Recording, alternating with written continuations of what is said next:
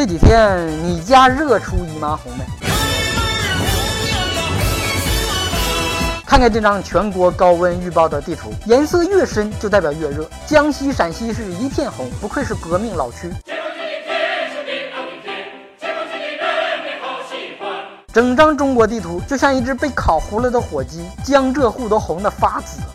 这就叫享受了多少包邮，你就要耐受多少高温。我知道为什么要唱《回到拉萨》了，就西藏凉快。回到拉萨，回到了布达拉。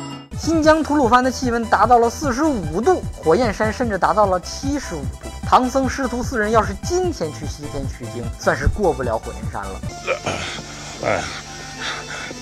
大东北的气温也达到了40度，再也没脸说自己是避暑圣地了。想避暑，只能继续向北去西伯利亚了。真心疼东北的小伙伴，冬天零下30-40度，夏天零上30-40度，冰火两重天呐！风水轮流转，30年河东，30年河西，天道有轮回，苍天饶过谁？让你东北人一年四季的笑话南方人，这回也体验到南方人夏天的苦了吧？几个月前，南方人不是吵着嚷着要集中供暖吗？现在终于实现了全国统一供暖，开心吗？南方集中供暖，北方却下起了鹅毛大雨，成功实现了南水北调。然而雨下得太大，把好多地方都给淹了。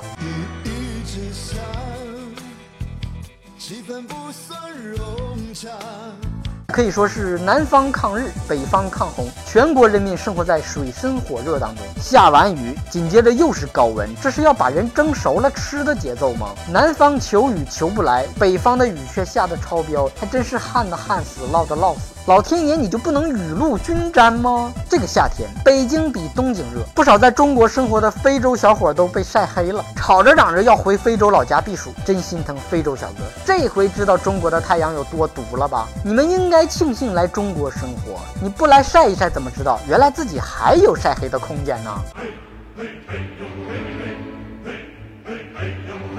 这个夏天最重要的就是哪儿凉快哪儿待着去。为了省电，有老人举家老小跑到家居商场蹭空调，在人家店里的床上沙发上横躺竖卧，四仰八叉，脱了鞋呼呼大睡，完全不顾体面与素质。什么素质啊？好多小动物夏天也穿着皮草，你说热不热呀？工作人员就想方设法给这群小动物们降温，有遮阳凉棚，有喷水花洒，有蓄水池，还有饲养员给小动物们剪毛喂冰块。总之一句话，牲口过得都比你好，下辈子投胎投在动物园吧。今天的蛋就先扯到这儿，微信公号小东瞎扯蛋的汉语拼音全拼，下期再见。